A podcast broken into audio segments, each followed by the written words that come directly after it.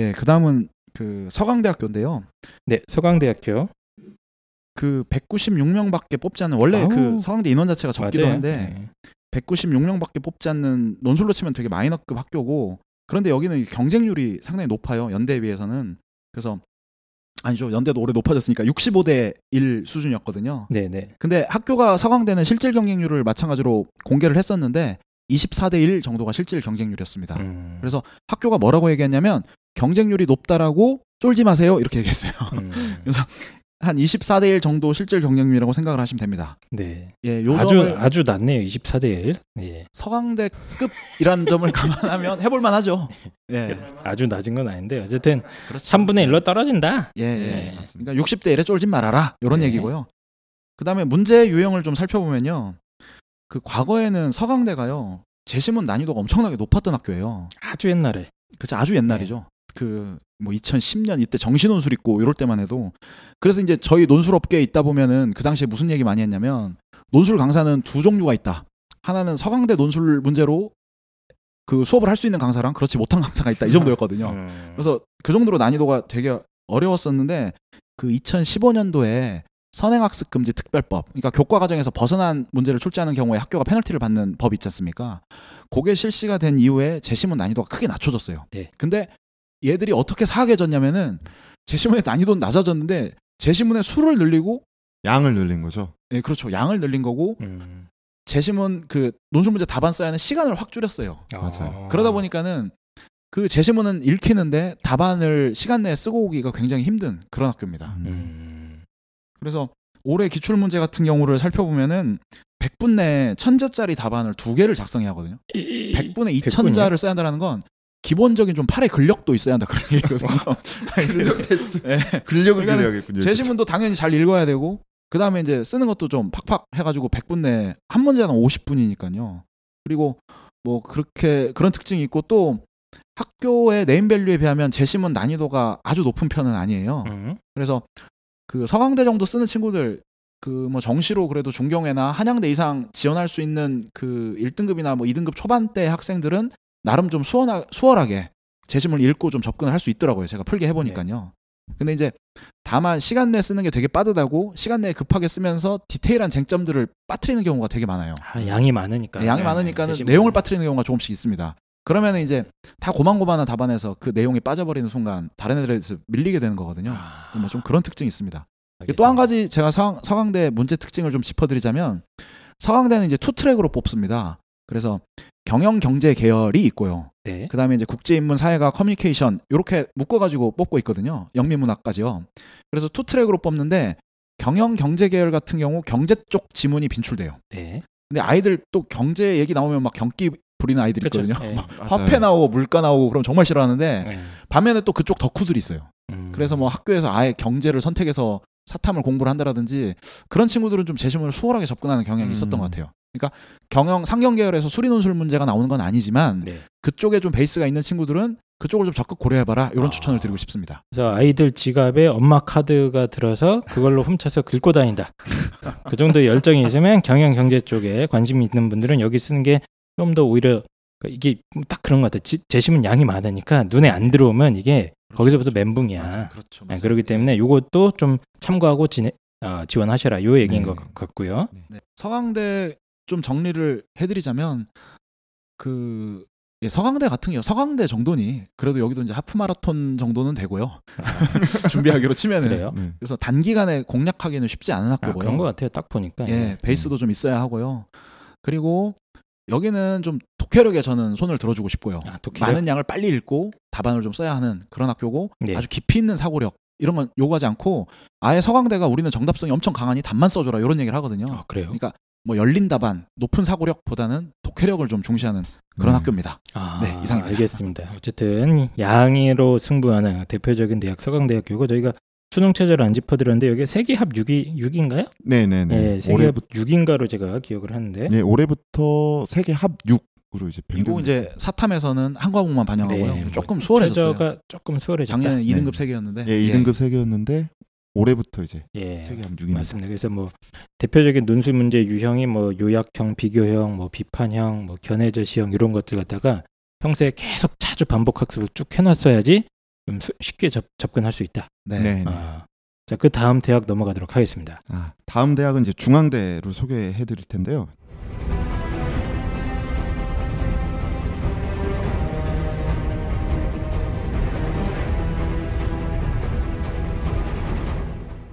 이제 중앙대 같은 경우는 이제 우선 경쟁률부터 말씀을 드리면 그 인문계열 같은 경우 작년에 한 68.5 대 1. 예. 예. 그리고 이제 좀 특이한 점이 추가 합격이 한 4분의 1 정도, 그러니까 23% 정도 나왔거든요. 네. 예, 그리고 그런데 이제 실질 경쟁률이죠. 그거는 이제 20대 1로 3분의 1 토막보다 더 이제 내려간 중대가 최저가 높은 겁니다. 제가 아까 음. 이대 말씀드릴. 때 말씀드렸듯이 3합 5거든요. 3합 세계 합 5거든요. 오. 예, 세 과목 예, 합 예. 5다 보니까 최저가 높아서 3분의 1보다도 더 떨어진 거죠. 실질 경쟁률이 20대 1이면. 예. 특이한 점이 이제 경영 경제 계열, 그러니까 상경 계열이죠. 이쪽은 더 이제 경쟁률이 낮아가지고 44.3대 1 예, 정도 나왔고요. 실질 경쟁률은 18.7대 1 정도 나왔습니다. 아무래도 그 중앙대 상경 계열 같은 경우는 수리 논술을 이제 보다 네. 보니까 수리 논술. 예, 예. 예. 여기에 좀 부담을 느끼고 이제 조금 접수를 덜 하는 경향이 있고요. 이제 중대 심리학과 이제 경쟁률 같은 경우는 뭐 93.1, 네. 예, 93대 1. 그다음에 미디어 커뮤니케이션 이쪽은 뭐 96대 1. 음. 요렇게 이제 요런 과 같은 경우는 이제 엄청 높기도 하지만 이거 낮아진 거 아니에요? 저, 저. 재작년에 낮아진 게 요 정도입니다. 140대 막 예, 이랬는데. 낮아진 게 요 정도예요. 예, 낮아진 그러니까 게 이 정도예요. 애들 너 어디 쓰고 싶니? 중대요. 무슨 과? 심리학과. 네. 미디어요. 네. 어쨌든 여기는 주의하시라 이런 네, 말씀이시고요. 네, 네. 난이도 어떻습니까? 난이도. 난이도 자체는 굉장히 쉽습니다. 아, 그래요? 예, 예. 쉬워요. 학교 네임 밸류에 비해서 굉장히 난이도는 쉽고요. 특히 이제 제시문이 어렵지 않게 조금 해석 가능하거든요. 네. 예, 예. 특히 이제 문제 자체가 이제 정형화돼 있다 보니까 아. 예, 예, 맞습니다. 그래서 중대 맞춰서 연습을 많이 하면 이제 수월하게 고득점을 이제 할 수 있거든요. 그러니까 100m 달리기에 비유를 하자면 중앙대야말로 이게 100m짜리 달리기 아, 하는데 딱 100m입니까, 여기? 딱 네, 100m. 그렇죠. 아. 100m 단기간에 확실하게 아? 여기를 숙제해서 올라간다라면은 도전해 볼 만한 음. 그 고득점이 가능한. 그러니까 예를 하나 들어드리면요. 중대는 그 오프라인 모의 논술을 굉장히 대규모로 실시해요. 한 네네. 2,500명 규모로 해마다 보고 있습니다. 근데 뭐 재작년에도 그랬고 작년도 그렇고 올해도 그렇고 그 모의 논술을 저희가 수업 때 엄청나게 많이 활용을 하거든요. 아이들을 다 응시하게 한 다음에 답안을 걷어가지고 문항별로 어떻게 채점했는지를 수업 때 다 분석을 해줘요. 그래서 올해 같은 경우도 오프라인 모의 논술 보기 전에 직전에 2주에 걸쳐 가지고 중앙대권 논제를 아이들한테 바짝 풀게 해줬어요. 네. 그 중앙대 그러니까 명문대 반이라고 하는데 중경 외시 이직 위주로 대비하는 반 친구들한테 반면에 이제 최상위 반 연서성 위주로 준비하는 반 아이들한테는 중대 걸안 풀렸거든요. 네. 안 풀어줬어요.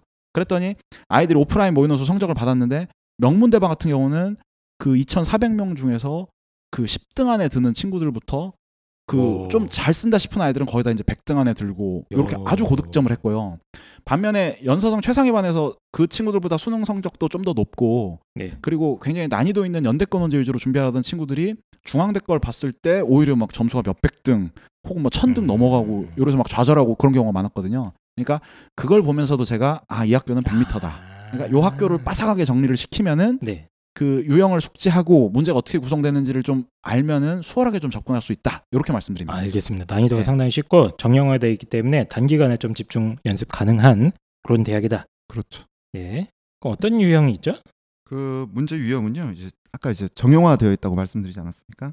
예, 그래서 1번 문제 같은 경우는 비교, 요약하는 이제 문제가 출제되거든요. 네. 그래서 근데 주의할 게 여기 중앙대학교가 약간 형식적인 부분을 좀 강조하는 학교예요. 예, 그래서 1번 문제 같은 경우는 무조건 서론, 본론, 결론 형태를 이제 갖춰야 되거든요.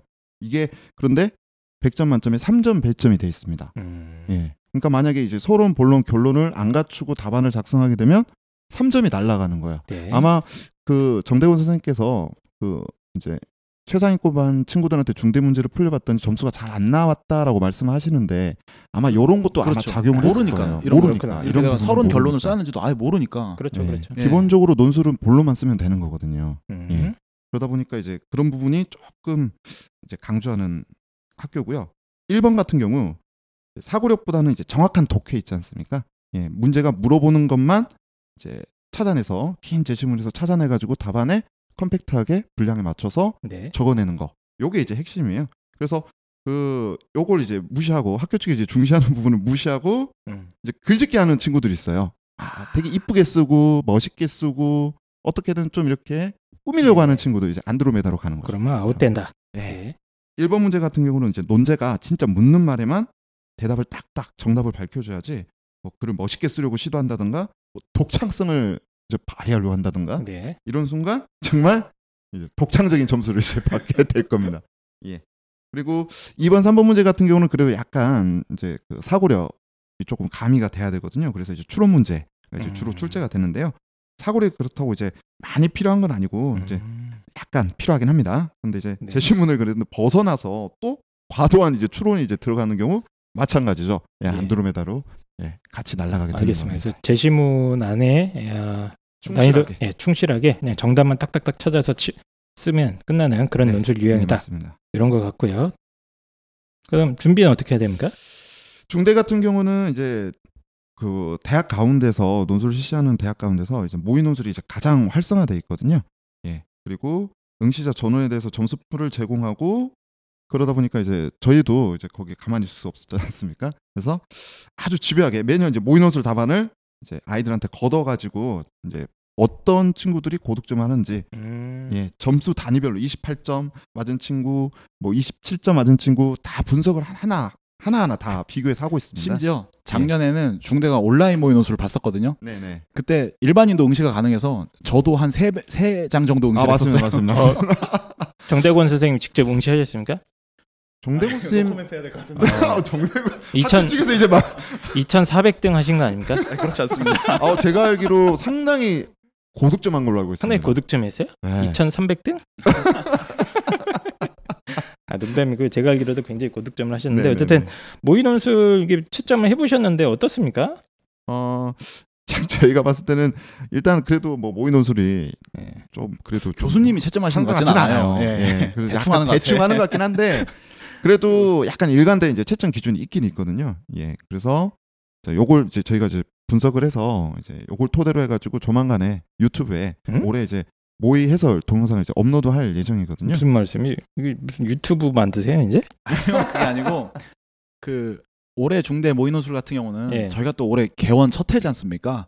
그래서 그 좀 아이들한테 많이 정보를 너- 널리 공유하고자 그 해설 동영상을 조만간 찍어가지고 어... 중대 올해 모의 논술 어떻게 채점됐는지 어떤 답안이 몇 점이고 네, 네. 어, 그럼 이거 제가 카페에다가 이것도 올리시면 저희 연락 주세요. 예, 아유. 카페 해놓을게요. 500원.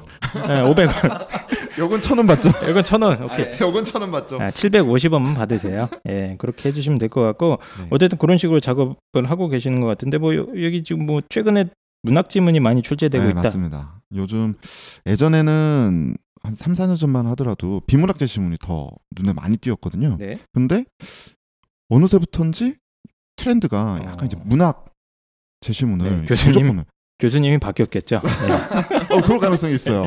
예, 그럴 가능성도 높고요. 바뀌었을 거고요. 그래서 문학 제시문 굉장히 많이 나오거든요. 아, 그거 예. 준비해야겠네. 예. 장르를 가리지 않습니다. 네. 시도 나오기도 하고 아 그래요? 뭐 소설, 뭐 희곡, 예, 다양하게 나옵니다. 음, 예, 그래서 요 부분을 조금 문학 작품을 갖다가 글짓기를 하는 게 아니라 문, 문제에서 묻는 것과 연관지어서 이 작품이 가지고 있는 의미를 갖다가 답안에. 예, 예. 해석하는 능력을 조금 예. 배양할 필요가 있고요. 문학 문학은 아이들이 나오면 헤매는 애들이 아, 좀 맞아요. 있어서 예, 예. 준비해야 된다. 이 시. 나오면 시를 읽고 뭐 눈물을 흘리고 있죠. 감동받아서. 예. 감상을 하고 있어요. 예. 소설이 나오면 이 책 나중에 사서 봐야지 막 이러고 있고. 네, 그러면 안 된다. 준비를 해라. 또 상경기에는 수리논술 나오지 않습니까? 이거? 맞습니다. 그 부분이 조금 이제 중요한 사항인데요. 이제 상경 계열의 경우에는 수리 논술이 이제 출제된다는 걸 좀 유의를 하셔야 돼요. 그래서 수학이 2등급 이내에 드는 학생들은 상경 계열 아까 음. 말씀드렸지만 경쟁률도 훨씬 낮고 그렇죠. 예, 예. 지원을 적극 고려해 볼 필요가 있고요. 주로 이제 확률, 통계, 확통이라 그러죠. 확통에서 이제 문제가 이제 출제되다 보니까 수리논술 문항만 맞추기만 한다 그런다면 이제 합격 확률이 비약적으로 이제 올라간다고 보시면 네, 되겠습니다. 알겠습니다. 이게 그 엄청 많이 뽑아요. 중대 상경계가. 논술로 선발률이 많기 예. 때문에 이거 적극 활용하시면 좋다. 네, 네. 요 부분을 제가 한, 한 말씀만 실제 사례로 하나만 덧붙여서 말씀을 드리자면요. 그 올해 모의 논술 그 응시한 경우에도 보면은 다른 과목들은 잘하지 못하는데 수학만 1등급인 애가 있거든요. 네. 문과 학생인데요. 다른 뭐 국어 3, 영어도 2, 뭐 이런 식이에요. 어, 뭐 이런 친구가 중앙대 상경계열 응시를 했고 반면에 음. 이제 공부를 전체적으로 고르게 잘하는 학생들이 학생인데 수학 실력이 그 친구보다 조금 떨어지는 친구가 있었어요. 네. 근데 그 두 명 답안을 비교를 해보니까 그 첫 번째 수학 좋아하는 아이는 그 수리논술 문항이 20점 배점에 20점 만점을 받았더라고요. 네. 반면에 이제 두 번째 전체적인 성적이 좋았던 친구가 20점 만점에 14점을 받았는데 거의 뭐 등수 차이가 첫 번째 아이는 전체에서 석차 백 분위가 5% 안에 들은 반면에 오. 그 반면에 공부는 전체적으로 그 아이보다 잘하지만 수학 실력이 좀 부족했던 아이가 한 백분위가 20% 정도였거든요. 네. 그만큼 여기는 수리논술 문항 정확하게 푸는 게 관건입니다. 음, 알겠습니다. 어쨌든 수리논술 중대 수리논술은 이거 가능하면 이거 풀어보면 알거든요, 애들이. 그렇죠. 아, 내가 풀 수 있겠다. 그렇죠, 그렇죠.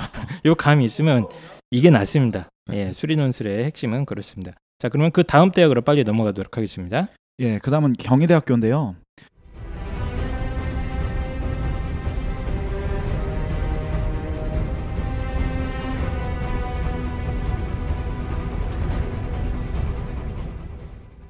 경희대 같은 경우는 본캠하고 일단 국제캠 이렇게 두 개가 있고요. 네. 경희대 국제캠 같은 경우는 분교 개념이 아니라 경희대랑 같은 학교입니다. 다만 이제 그 인문 예체능 계열이 그 어문 계열하고 예체능 계열이 그쪽에 좀 학교가 분산돼 있는 그런 케이스인데요.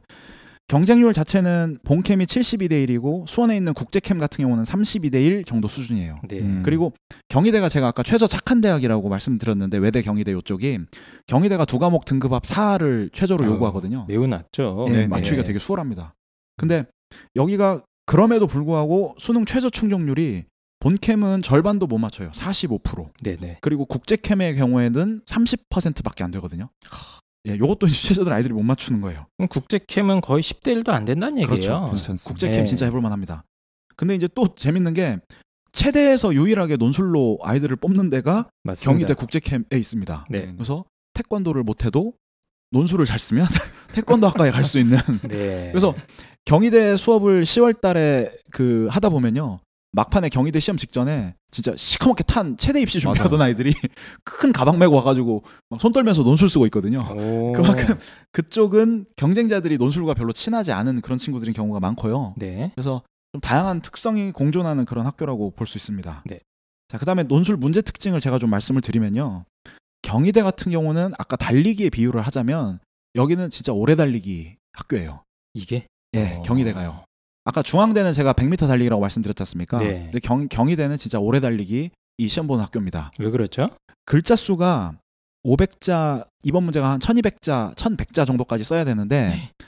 그 써야 하는 그러니까 제시문에 담겨 있는 논리는 엄청나게 단순한데 써야 하는 글자 수가 많고 음. 문학 지문이 꼭 섞여 있고 그러다 보니까 표현력이 떨어지는 학생들은 분량을 못 채워요. 아. 경희대 걸 아이들한테 풀게 해보면. 그래서 평소에 긴 글 쓰는 연습을 많이 안 해본 친구들 같은 경우는 막 시험 직전에 경희대 걸 풀게 하면 막 울고 그래요. 어, 그뭘 정도입니까? 어떻게 써야 될지를 모르겠어요. 이러면서 네. 천자 써야 되는데 600자밖에 못 쓰고 그러거든요.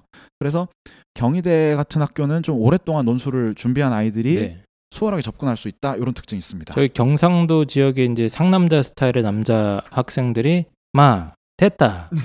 뭐 그러면 이런 이제 애들은 탈락입니까? 바로? 광탈이죠. 아, 알겠습니다. 내 할 말만 한다. 이러면 이제 떨어지는 겁니다. 아, 그러니까 논리, 내용적인 게 뭐 아주 고난이도는 아니지만 그렇죠. 그걸 네. 이제 잘 천자에 포- 포장해서 포장을 해서 써야 네. 되기 때문에 표현력, 글솜씨로 글솜씨가 필요한 예, 대표적인 학교에서도 학교다. 표현력 이 채점 기준에 포인트에 들어가 있고 아. 그걸 되게 중시하는 그런 학교입니다. 문제 여기- 스타일 자체가 예, 뭐 시도 나온다고. 그렇죠. 꼭 시도 그 인문계열 같은 경우는 시가 꼭 나오고요. 네. 어 그래서 경희대 같은 경우는 좀 장기간 대비한 친구들이 수월하게 가는 것 같아요. 그러니까 아, 뭐 고3 초반부터 열심히 했다거나 뭐 심지어 빠르면 뭐 고2부터 했던 아이들은 경희대 가서는 웬만큼 예측 가능한 그 결과를 맞아오는 것 같습니다. 알겠습니다. 예. 네. 그리고 또 이제 경희대 같은 경우는 특징이 사회계열이 훨씬 뽑는 과가 많습니다. 네, 네. 사회계열이 뽑는 과도 많고 인원도 많은데 거기는 이제 수리논술이 있죠. 맞아요. 그래서 중대, 경희대, 이화여대, 인문 2 이 세 학교가 이 비슷한 급의 학교들이 비슷한 유형의 수리논술을 출제하고 있고요. 네. 요 세 학교를 좀 묶어서 준비를 하면은 도움이 많이 될 겁니다. 맞습니다. 그래서 수리 논술이 있으면 요걸 가능하면 쓰는 게 어쨌든 남는 장사죠. 훨씬 유리하죠. 그리고 경희대는 앞서 제가 이제 내신 반영 비중이 논술 전형에서는 크지 않다고 말씀드렸는데 이 학교 같은 경우는 요즘 학부모님들 다 아시더라고요. 여기 내신 많이 보는 학교입니다. 그래서 음. 본캠 같은 경우는 전과목 평균 냈을 때 4등급이 넘어가면 조금 합격하기 힘들어요. 그래서 뭐 거의 논술 막 그날 신내림 받아가지고 쓰지 않는 이상 네. 왜냐하면 그 본캠 계열 전체 열 손가락 안에 꼽을 정도더라고요. 네. 4등급 넘어간. 합격자가. 그러니까 예. 내신 반영 비율이 상대적으로 좀 높다. 네. 경희대가 그래서 합격자 그 결과 발표한 거 있잖아요. 네. 경희대에서 발표한 거 보면 거의 3등급 근처로 잡히는 걸로 제가 알고 있어요. 경희대는 제가 또 경험을 해보면 내신이 좋으면 논술로 붙기가 한결 수월해요. 이게 되게 특이한 게 내신 제 평소에 그 가르쳤던 친구가 얘는 논술을 그렇게 잘 쓴다라고 생각하지 못했던 친구들도 네. 내신이 한 2.5 안쪽에 들어가는 친구들 네. 성적이 애매해서 경희대를 학생부로 쓰지 못했던 친구들이 논술로 썼을 때 좀 결과값이 되게 좋게 어, 나왔고 괜찮습니까? 네. 예, 예. 어. 논술을 좀 내신으로 커버할 수 있는 좀 그런 특징도 있고요. 아. 중앙대는 그게 안 돼요. 그렇죠. 그래서 네. 경희대는 굉장히 특징적인 거 지금 저- 굉장히 중요한 거 말씀. 이거는 한 제가 봤을 때 한 7천 원짜리, 아 7천 예, 원. 7천 원짜리 제가 쳐드립니다. 네. 내신 반영 비율이 상당히 좀 높게 들어가는 학교고 예, 선생님 경험상으로도 거의 내신 2.5 근처면 사실 논술로 막 경희대 쓸까 말까 고민한 애들이거든요 대부분. 음. 그렇죠. 예, 어, 혹시 학종 안 될까 이런 사- 이상한 내가- 상상을 하시는데 그렇죠. 그러지 않다. 학종과 논술을 썼는데 학종은 떨어지고 논술이 되고 이런 경우가 있어요. 예, 차라리 논술로 가는 게 비교 우위를 가질 수 있다. 그렇죠. 이런 얘기 해주셨어요. 2점 초면은 경희대 학종으로도 해볼 만한데 좀- 예. 국제캠은 좀 내신이 러프하잖아요. 아, 그렇죠. 그렇죠. 아, 국제캠은 논술. 조금 저- 저도 여기다 4등급 때까지. 한 말씀만 보충드리면 국제 캠퍼스에 답이 있다. 그렇죠. 예, 저는 여기까지 그렇죠. 말씀드려요. 국제 캠퍼스가 굉장히 심지어 그 최대는 기회의 장입니다. 3등급만 하나 있으면 돼요. 최, 수능 최저가요. 맞아요. 예. 그래서 경희대학교 어쨌든 어, 조금 오래 걸린다. 아, 장거리 달리기로서 어, 요- 요거 특징에 맞춰서 준비를 해야겠다 하는 생각이 좀 드네요. 그 다음 대학은 아 서울 시립대입니다. 네.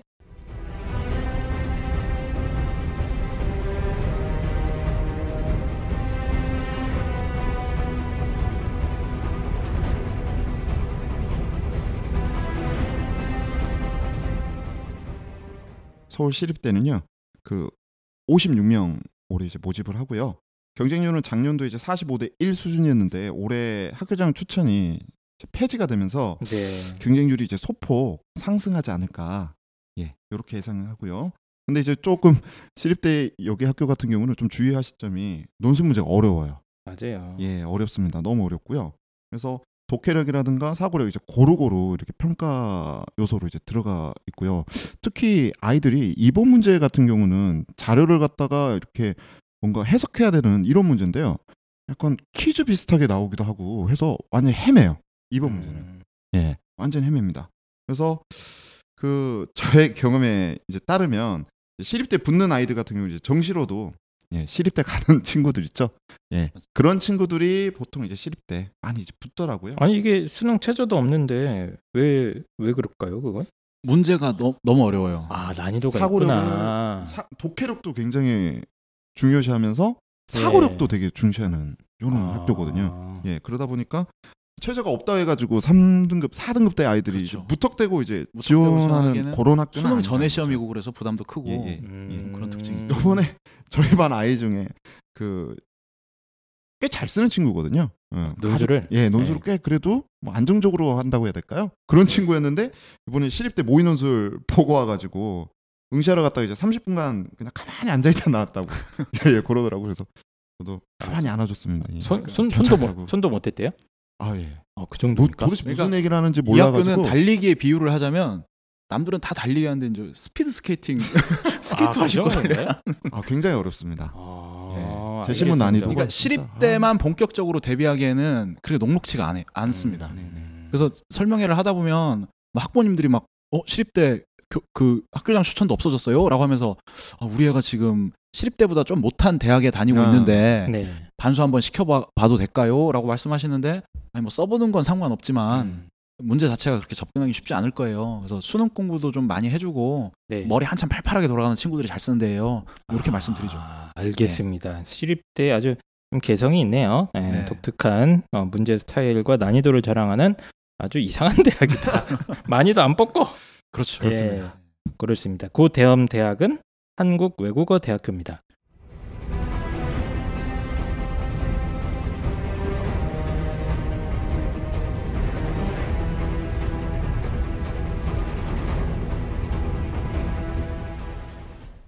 네.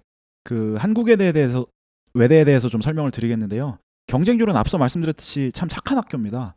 그래서 아이들한테 선택의 폭을 많이 넓혀줬고 그 본캠, 글캠 두 트랙으로 그 두 개의 캠퍼스가 다 뽑고 있는데 뭐 논술로 뽑는 인원 자체도 500명이 넘어가는 이렇게 큰 학교고요. 그래서 경쟁률은 본캠은 33대 1이었고요. 올해 전형 올해 입시에서요. 글로벌 캠이 18대 1 수준입니다. 아까 한임쌤 한이쌤께서 말씀하셨듯이 글캠 같은 경우는 경희대 국제캠이랑 비슷하게 경쟁률 자체는 낮습니다. 네. 그래서 이런 특징이 있고요. 외대가 실질 경쟁률을 공개하지는 않았지만 이 수능 최저가 비슷한 혹은 더 약한 경희대가 네. 경희대는 탐구를 한 과목만 넣거든요. 근데 외대는 두 과목 평균이고요. 두개 합 그래서- 4인데. 네. 경희대가 45% 최저 충족률을 감안하면 뭐 그쯤 비슷하겠죠. 예, 40% 비슷할 정도. 예. 네네. 그러면 본캠은 15대 1 아래쪽, 글로벌 캠퍼스 같은 경우는 10대 1 아래쪽의 경쟁률을 보일 것으로 생각이 됩니다.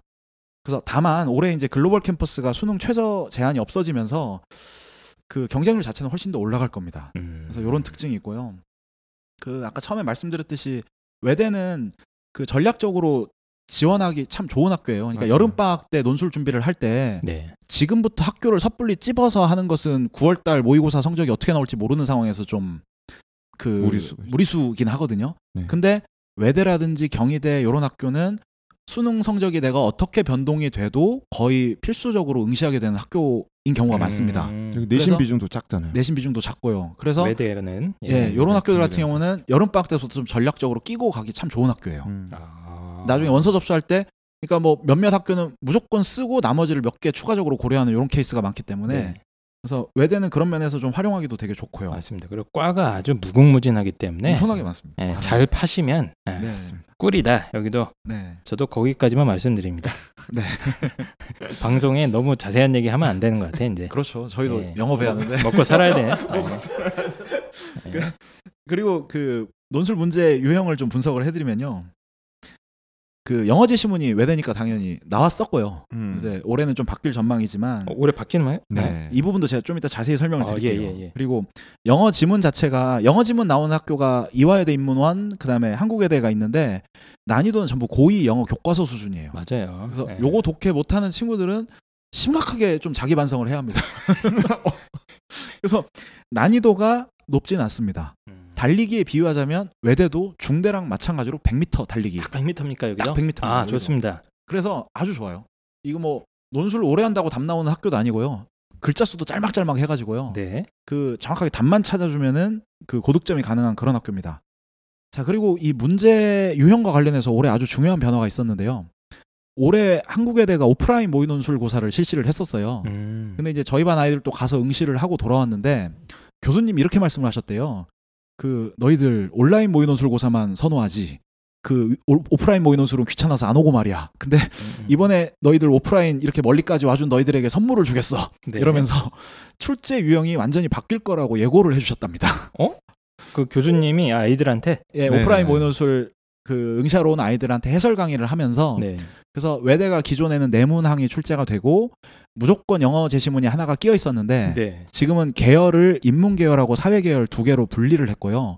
인문 계열에서만 영어 제시문이 출제가 되고 사회 계열에서는 그 그래프 자료 해석이 한 문항이 나오고 그래서 음. 사회 계열 같은 경우는 영어 제시문이 아예 안 나오는 그런 특징으로 바뀌었어요. 시간도 줄였죠. 시간도 100분으로 100분으로 줄였고요. 줄였습니다. 예. 아, 모의 논술이 이렇게 나왔습니까? 네네. 문제 예, 자체가? 그래서 올해 이제 기출도 이렇게 낼 전망 예정이라고 그렇게 말씀을 하셨다니까. 아니 그 교수님도 웃기네요. 이미 모의고사 모의 논술 문제는 다 공개되는 건데 뭐 애들한테 팁을 아니, 줍니까? 물론 이제 사실 저도 이 양반 이상한 양반이네. 그말 듣고 나서 한 일주일쯤 후에 바로 홈페이지에 올라오더라고요. 예. 문제가.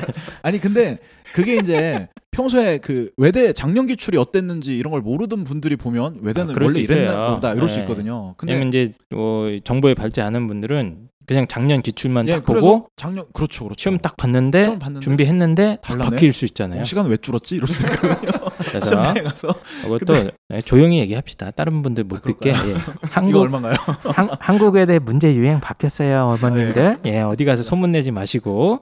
예. 예.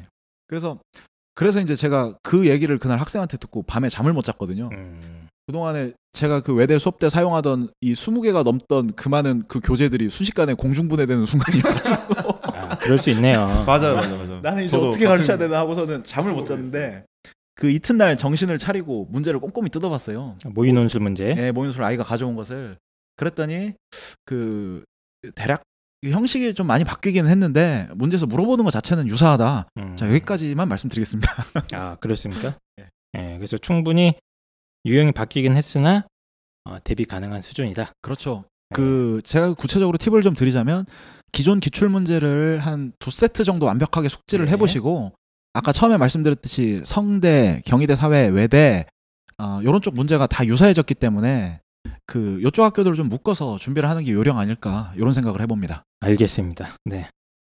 그러면 한국외국어대학교까지 지금 정리를 한번 해봤고요. 또 다음 대학으로 넘어가도록 하겠습니다. 예.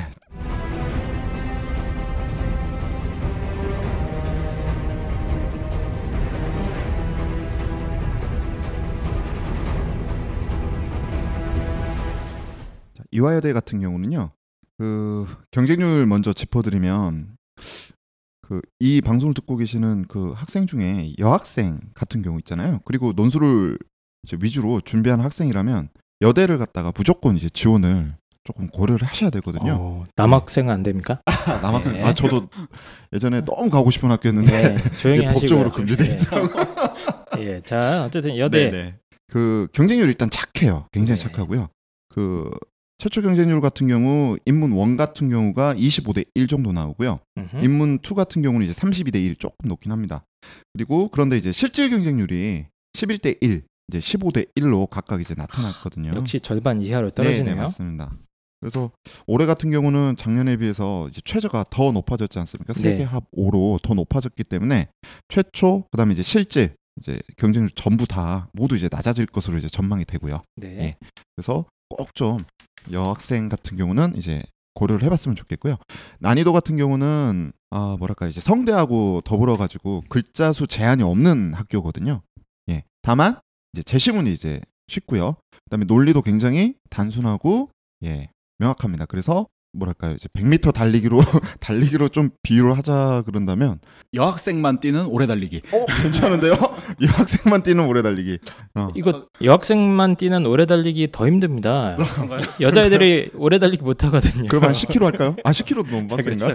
여학생들만 하는 오래 달리기라는 표현이 딱 좋은데요. 예, 음. 왜냐면 글자 수 제한이 없어서 네 맞습니다. 몇자 정도 써야 되나요? 그러면 대충? 일단 요 이대 같은 경우는 조금 학교에 유리하기 위해서는 무조건 조금 많이 쓸 필요가 있거든요. 특히 이제 음. 답안의 3분의 2 예, 줄고지로 주는데 줄로 이렇게 쳐진 답안지로 주는데 그 답안지 한 3분의 2 이상은 꽉꽉 채워 넣는 게 꽉꽉 채워라? 좋습니다. 예, 예, 예. 어, 세 문항 정도가 거의 그러면 100분밖에 안 주네요. 네, 맞습니다. 100분 안에 이제 세 문제를 적어야 되는데요. 학교 측에서 이제 그 제시하는 그 우수 답안 있잖아요. 네. 합격자 우수 답안을 보면 그 친구들 같은 경우 대부분이 이제 문항당 천자를 다 넘겨서 쓰거든요. 그렇다고 아. 해가지고 이제 한 학생이 이제 다 쓴 답안은 아니겠죠. 예, 그 1번 문제를 문항별로 제일 잘 쓴다. 제일 잘 쓴다 반. 네. 그러니까 이제 천자 정도 나오는 건데 그래서 솔직히 이제 100분 안에 3천자를 적으라 그런다면 어, 약간 이거- 이거... 는 예, 팔 근력 테스트 문제니까요. 요거는 네. 그렇다 치더라도 사고력, 독해력, 근력. 근력 근력까지 필요한 학교인데 그래도 어느 정도는 분량을 조금 채우는 게 중요합니다. 예. 알겠습니다. 그래서 분량 채우는 것도 연습이 굉장히 필요하기 때문에 네. 어, 역시 오래 들리기라는 표현이 딱 맞는 것 같고 네. 제가 봤을 때 뭐 그 글 잘 쓴다는 유시민 작가 이런 분도 요 시험장 들어가면 떨어집니다. 떨어져요. 남, 남자라서. 이거 너무 정치적인가요? 뒷산 거 아닙니다. 아, 왜냐면 시간에 맞춰서 맞아요. 글 쓴다는 시간에 게 맞춰서 많은 분량을 쓰는 게 쉽진 예, 않거든요. 그만큼 트레이닝이 필요하기 때문에 네. 제가 우스갯소리로 네네. 팔 운동이다 네. 아, 이런 표현을 해주신 것 같고 어쨌든 한두 달 만에 합격하기는 좀 어렵겠네요. 네 맞습니다. 네. 예. 그래서 성대 떨어진 친구들 중에 좀 이대 붙는 경우도 이제 많고요. 그래서 어. 논술을 좀 꾸준히 오래 준비한 학생이 유리한 시험이라고 네. 볼수 있고요. 근데 이 이대 같은 경우는 이제 여학생이면 쓰면 좋은데 내신이 굉장히 좀 많이 들어가지 않습니까? 이- 이 부분이 이화여대가 1, 2, 3학년 통틀어 가지고 상위 30단위를 반영을 하는데요. 네. 그럼 이제 학교 측이 내놓은 자료에 의하면은 그래도 2.5등급 안쪽에 들어야지 합격 네. 권한에 들 수가 있어요. 근데 상위 30단위만 추렸을 때 2.5등급 안에 들, 드는 경우가 저희 반에서도 작년에랑 보면은 그 그냥 일반고에서 내신이 한 4, 4등급 되는 아이들도 경우에 따라서는 30단위만 추리면은 2등급 초반까지도 올라가고 30단이면은 한 조그만 여섯 과목에서 여덟 그렇죠. 과목 정도 사이입니다. 예, 예, 예. 그래서 잘한 것만 추리면 되니까요. 네, 잘본 과목만 몇 개만 있으면 되는 거고 저도 한 2등급 초반 안으로는 좀 들어와야 그래도 맞습니다. 내신에서 예. 페널티가 없기 때문에 예, 예. 요거는 좀 분명하게 어머님들이 계산을 해보셔야 됩니다. 맞습니다. 예, 4등급인데 올 4등급이 나이가 있고 들쭉날쭉한 그렇죠. 애들이 있는데 들쭉날쭉한 이- 애들이 오히려 여- 맞습니다. 예, 거죠. 2와 5가 섞여 있다. 그러면 네. 써볼만 하다는 말씀이시고 네네. 문제 특징은 어떻죠? 그 인문 원 같은 경우는 이제 영어 제시문이 나오거든요. 네. 예, 그리고 인문 2 같은 경우는 수리 논술 문항이 이제 출제가 되고요. 그 영어 지문 같은 경우는 어렵지 않아서 아까 네. 이제 외대 잘 설명해 주셨는데 외대랑 이제 비슷한 수준이고요. 그다음에 수리 논술 같은 경우는 이제 경희대, 중대에 비교했을 때 훨씬 더 쉽습니다. 어, 예. 그래서 조금 문제 특징이 요약 능력이 조금 중요시되는 학교거든요. 그래서 논제에 대한 답이 좀 비교적 단순한 편이라 좀 제시문의 내용을 빠뜨리지 않고 답안을 정리하는 거. 요게 이제 다른 그 수험생이나 좀 변별력을 두는 이제 포인트가 되겠습니다. 알겠습니다. 그래서 예. 단 어, 길다. 길다. 많이 써야 많이 된다. 써야 된다. 네, 내용은 짧은 단순- 시간에 많이 써야 된다는 게 알겠습니다. 문제입니다. 그리고 수리 논술 같은 경우도 이대에서 수리 논술 가능하면 매우 매우 유리하다고 저는 알고 있습니다. 맞습니다. 매우 매우 유리합니다. 그 여기- 수리 문항을 맞추기만 하면은 네. 합격 확률이 확 올라가죠. 여기까지만 말씀드리겠습니다. 예. 그래서 여 학교 같은 경우는 이화여대 같은 경우는 논술을 이제 처음 배우는 친구들이 그 연습하기가 좋거든요. 아. 예, 시간 좀 충분히 가- 둔 상태에서 100분이 아니라 좀 시간을 둔 상태에서 이제 천천히 이제 문제를 풀면 괜찮은 게 아까 말씀드렸다시피 어렵지 않아요 문제가. 음. 예, 그만큼 조금 기본기, 독해, 그다음에 요약, 요게 이제 중요한 학교, 중요한 학교니까요. 이화여대만 이렇게 노리고 이제 기출을 이렇게 막 푸는 것보다도 조금 다른 학교 논제를 이제 정리하는 가운데서 조금 연습 삼아 이렇게 이화여대도 곁들여서 풀어보는 게 예, 요령 같습니다. 알겠습니다. 자, 그러면 이화여대 살펴봤고요. 그 다음 대학으로 넘어가겠습니다. 예, 그 다음은 건국대입니다.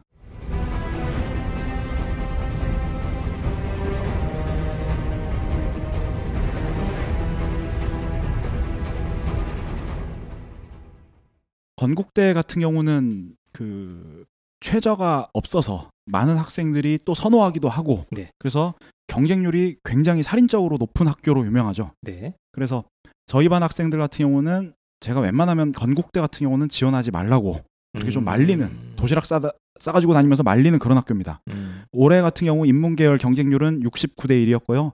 상경 계열은 23대 1 수준이었습니다. 음, 작년에 예. 예, 초반에 말씀드렸듯이 수능 이후로 시험 날짜가 옮겨졌기 때문에 경쟁률은 조금 더 상승할 것으로 지금 예상이 됩니다. 네. 어, 그리고 이제 재작년 같은 경우는 경쟁률 정말 높았는데요. 뭐 80대 1 정도에 육박했었고 건국대 미디어 커뮤니케이션 같은 경우는 130대 1 요랬던 걸로 제가 기억을 해요. 네. 그러니까 130명을 이겨야 붙을 수 있는 겁니다. 논술로. 네. 그러니까는 예측 가능성이 너무너무 떨어지는 그런 학교죠. 그래서 그 건국대 같은 경우는 진짜 중하위권 학생들이 되게 그 목표로 하는 꿈의 대학 중에 하나인데 제 설명을 좀 듣고 나시면 그 꿈이 무참히 좀 깨지시는 걸 느끼실 수가 있을 겁니다. 왜 그렇습니까? 아, 그 문제가 난이도가요. 일단 굉장히 어렵습니다. 아, 어려워요. 예, 문제가 어려워서 이 학교 같은 경우는 1번 문제에서는 100m 달리기를 시키다가 갑자기 2번에서 오래 달리기를 시키는 아, 이 더 짜증나네. 더 짜- 상당히 짜증나는 학교고 1번 문제에서 항상 자료 해석이 나오는데 자료 해석도 수월하게 접근하기는 좀 어렵고 아. 그래서 자료 해석을 연습을 많이 시켜도 2번 문제는 문학 작품을 하나 특히 소설의 한 대목을 주고서 여기에 대해서 수험생의 견해를 쓰라고 하는데 오. 여기는 진짜 답안의 경우의 수가 정말 무궁무진하게 나오고요. 네. 그리고 일반 그 좀 독후감 쓰는 능력이라고 해야 하나? 좀 표현력이 떨어지는 친구들 같은 경우는 2번 문제를 손도 못 대는 경우가 되게 많아요. 아, 글짓기 능력. 예, 그래서 필요합니다. 아. 중하위권 학생들이 막무가내로 덤볐다가는 눈물 쏙 빼는 그런 아. 대학이라고 볼 수가 있습니다. 아. 반면에 그 최저가 없지만 상경 계열 같은 경우는 아까 말씀드렸듯이 경쟁률이 25대 1 안쪽이거든요. 맞아요. 근데 제가 수리 논술은 아까 이화여대, 중앙대, 경희대를 묶어드렸는데 그 건국대랑 한양대, 숭실대 이 수리 논술은 완전 수학 문제가 나옵니다. 한 문항이. 굉장히 어려워요. 예, 굉장히 어려워서 특히 이제 저희 수리 논술 선생님하고도 얘기를 해봤더니 이것은 이제 좀 약간 이 선행학습 금지법에 걸리는 게 아닌가 의심된다라고 오. 할 정도로 그 경제 수학 문제가 나오거나 좀 난이도가 있는 문제가 나옵니다. 아, 이거 신고가 들어가야 되는 거 아닙니까? 아 이러다 이거 편집해 주시면 안 될까요? 어, 굉장히 어려운 문제라고 네. 저도 알고 있어요. 그 네. 고난이도 수리논술 문항에 출제가 되다 보니까 그 뭐 경제 수학 아니면은 그 대학교 사회과학 대학에 진학해서 배우는 뭐 의사결정 이론이라든지 그런 고교 과정을 넘기는 게 아닌가 싶을 정도의 문제가 좀 출제가 되는 특징이 있고요. 그러다 보니 수학이 수학 실력이 좋아서 수리논술 문항을 확실히 풀 수 있는 친구들은 건국대 상경계를 지원을 해보면은 상당히 예측 가능성을 좀 높일 수가 있습니다. 그렇죠. 써야죠. 예, 예. 예, 경쟁률도 낮고. 네. 그래서 마지막으로 이 학교 문제 특징하고 대비 방법을 좀 말씀을 드리면 다만 그나마 조금 희망적인 건 논술 문제 유형 자체는 되게 고정적으로 정형화되어 있습니다. 음. 그래서 어려운 가운데서도 매, 매년 유사한 형태의 문제를 출제하고 있고요. 그래서 논술 실력이 중상 정도인 학생이라면 그 어차피 건대 논술에서 같이 경쟁해야 하는 학생들 실력이 연서성급은 또 아니기 때문에 무난하게 답안을 완성하고 오면 붙을 수가 있습니다. 음. 실제 건대 붙은 아이들하고 얘기를 나눠 보면은 학교 해설하고 괴리가 상당히 커요. 음. 교수님들의 이상은 상당히 높으신데 실제 이제 아이들이 거기에 그 한 70, 70% 정도만 부합하는 답안을 써도 붙는 걸로 좀 파악이 되고 있거든요. 그래서 어 그 또 너무 막 좌절할 필요는 없다 이런 말씀을 드리고 싶고요. 그래서 마찬가지로 아까 100m 달리기랑 오래 달리기가 섞여 있는 학교다 보니 한두 달 준비한다고 이게 해결이 가능한 학교는 아닙니다. 그래서 요맘때쯤 특히 여름 방학 시작되면은 학원에 이제 대학 다니는 반수생들 건대 이하 다니는 그 학생들이 많이 찾아와요. 네. 그러면서 한결같이 뭐 저 건대 써볼래요, 한양대 써볼래요라고 그 외치기는 하지만 논술을 좀 장기간 준비해온 현역 아이들을 이기기는 좀 쉽지가 않지요. 그래서 음. 글쓰는 글쓰기 능력이 좀 좋은 친구들, 오랫동안 논술을 준비한 친구들에게 추천을 드립니다. 알겠습니다. 어쨌든 좀 어렵고 까다로운 네. 그런 학교다. 이렇게 정리할 수 있을 것 같고요. 자, 그 다음은 어, 동국대학교로 넘어가겠습니다. 네.